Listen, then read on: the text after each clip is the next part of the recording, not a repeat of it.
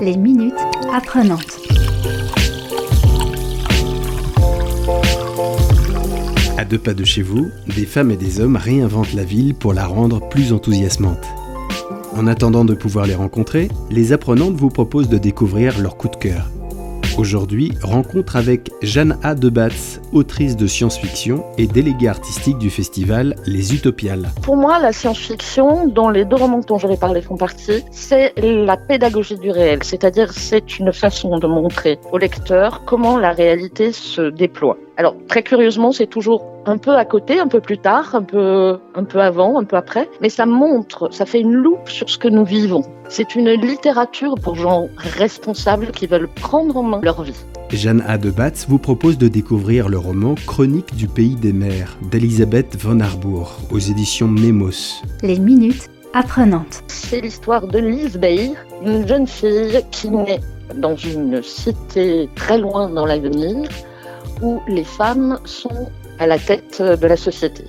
Pour des tas de raisons. La première étant que les hommes euh, sont en nombre très inférieur à la suite d'un cataclysme dont on ne sait pas trop grand-chose, si ce n'est que le chromosome Y euh, est beaucoup plus fragile et que par conséquent il naît moins d'enfants mâles. Alors, il y a une question de nombre, il y a aussi une question d'histoire. Les hommes, à la fin d'une civilisation dont on ne sait rien, la nôtre sans doute, se sont extrêmement mal tenus et ont euh, euh, très longtemps surexploité les femmes et de façon sanglante. Elles ont donc repris le pouvoir et on se retrouve dans cette société un peu plus soft, un peu plus civilisée, où ils sont inférieurs, où on parle au féminin de tout. De la même façon que le neutre masculin est celui que nous utilisons, nous, là, actuellement en français, c'est le neutre féminin qui est utilisé dans cette société. Chronique du pays des mers, c'est une utopie féministe, un peu comme Roland le rêve de gloire dont je parlais précédemment, de Roland C. Wagner, était une utopie humaniste en général.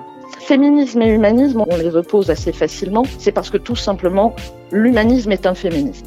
Dans Chronique du pays des mers, on pourrait avoir l'impression que du fait de la position inférieure des hommes, Elisabeth von Arbour prendrait une revanche contre le pouvoir masculin. Or non, ce qu'elle est en train de démontrer, c'est que quel que soit le genre qui a le pouvoir, il s'en sert et il en abuse.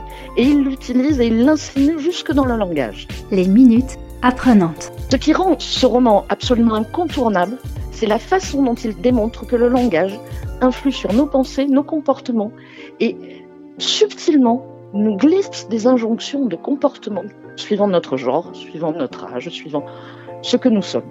C'est un très grand roman de science-fiction, c'est un très grand roman féministe, c'est un très grand roman de tout court.